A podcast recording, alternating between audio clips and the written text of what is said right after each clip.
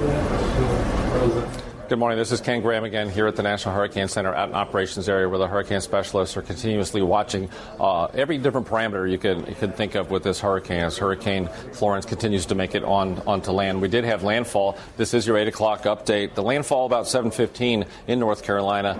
Um, we looked at a NOAA NOS National Ocean Service Observing Station, Johnny Mercer Pier in Wrightsville Beach, where we had landfall with wind speeds estimated at 90 miles an hour. So slowly moving uh, six miles an hour, so trekking very slow. Wilmington area been under the near the eye wall in the eye wall for a prolonged period of time, but not just to eye here. We really need to watch out for these rain bands because we're seeing some of the, the hurricane force winds and gusts Cedar, Cedar Island, moving inshore, moving through Greenville, and that's where some of the areas that we could see some of your tornadoes, a lot of your tornadoes to the right hand side front quadrant, and a lot of these could produce winds with these tornadoes higher than even the, hurricane force that, that we have. So let's look at some of the, the track. It really hasn't changed that much as we continue to watch the system slowing down. But a couple points here. One, just the sheer size of the system with the hurricane force winds stretching out 70 or so miles from the center, but the tropical storm force winds much further at times in some places places uh, could get a you know 100 miles, 170 miles away from the center. So that's pretty significant to think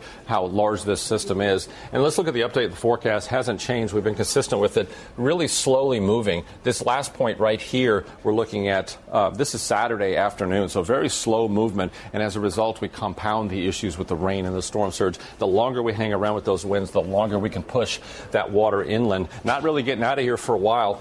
This is Monday, uh, 2 a.m. That's Tuesday, so it's going to take a little while to get on out of here. Some of those impacts I did mention. Uh, we do have that tornado watch, so we'll be watching that, and also the storm surge. We got the storm surge warning, very high levels of storm surge, pushing the water inland. You can see some of these values uh, around uh, South Carolina, four to six feet, and you go up the coast into North Carolina, seven to 11 feet, six to nine. But here's a point I want to make: even as far north as you're looking at uh, the Virginia North Carolina border, you can get two to four feet. But look how far inland inland, 7 to 11 feet in places inland. And that's why we've been spending the time to make sure we show what that looks like. And what's happening is these rivers that normally flow outward like this, the water from the storm surge is pushing inward, and where it piles up, uh, coming up the Neuse River and also the Pamlico River. It piles up around places like New Bern, and where it's stacks up, that's where you get those high values that we're looking at. You could get 11 feet in some of these areas, and look how far inland. And the other problem we have is that heavy rainfall, it can't drain. So some of these rivers are going to get backed up with time. So that's going to be a significant issue as we move forward. Let's look at that. Uh, let's look at that rainfall too. We have to cover this because th- these values are incredible. 20 to 30 inches or so. Some places uh, could get up to 40 inches of rain. I've seen this many times over the years where wherever you get those rain bands, prolonged rain bands, that rain will really start adding up quickly.